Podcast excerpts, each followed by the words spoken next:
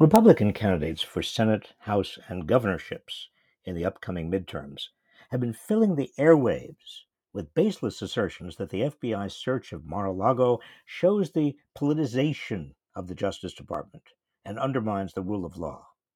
Well, that's just rubbish. There's no evidence that the search was motivated by anything other than concerns and, under a court order, probable cause that Trump made off with documents rightfully belonging to the United States.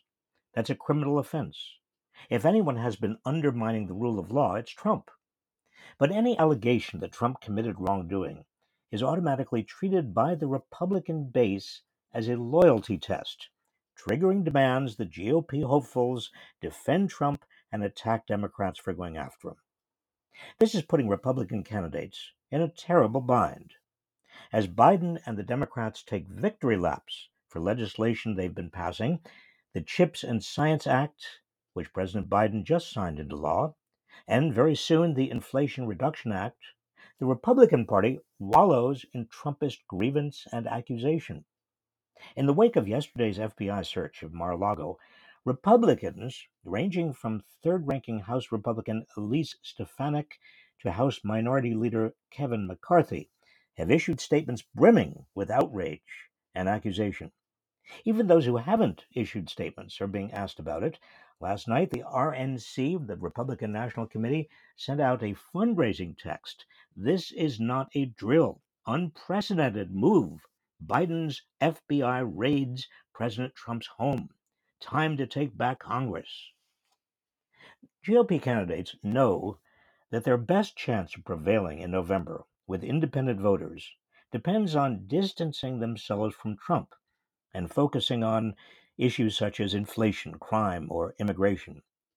But today's reaction to the FBI search shows how difficult that will be. September and October are likely to be all about Trump, and Republican candidates will have their hands full of him. Consider the January 6th committee will resume its hearings in early September. Those hearings will almost certainly provide more evidence of Trump's attempted coup of 2020. The Justice Department's investigation into Trump's role in pushing fake electors and in removing documents from the White House appears to be heating up.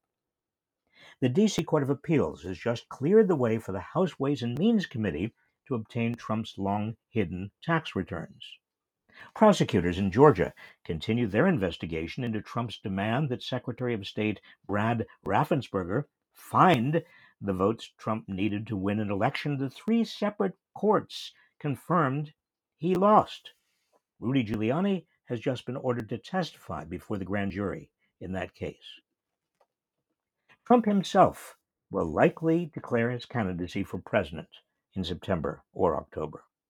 All of which means Republican candidates will be under increasing pressure from Trump's base to defend Trump, to rage against his accusers, and to relitigate the 2020 election.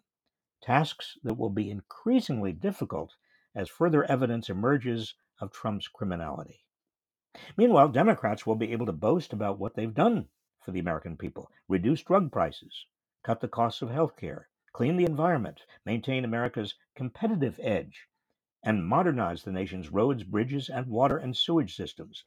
As Joe Biden put it today when he signed into law the CHIPS and Science Act, America has met the moment, quote, a moment when we bet on ourselves, believed in ourselves, and recaptured the story, the spirit, and the soul of this nation, unquote. So, which do you think will be more attractive as a message to the independent voters who will largely determine the outcome of the midterms.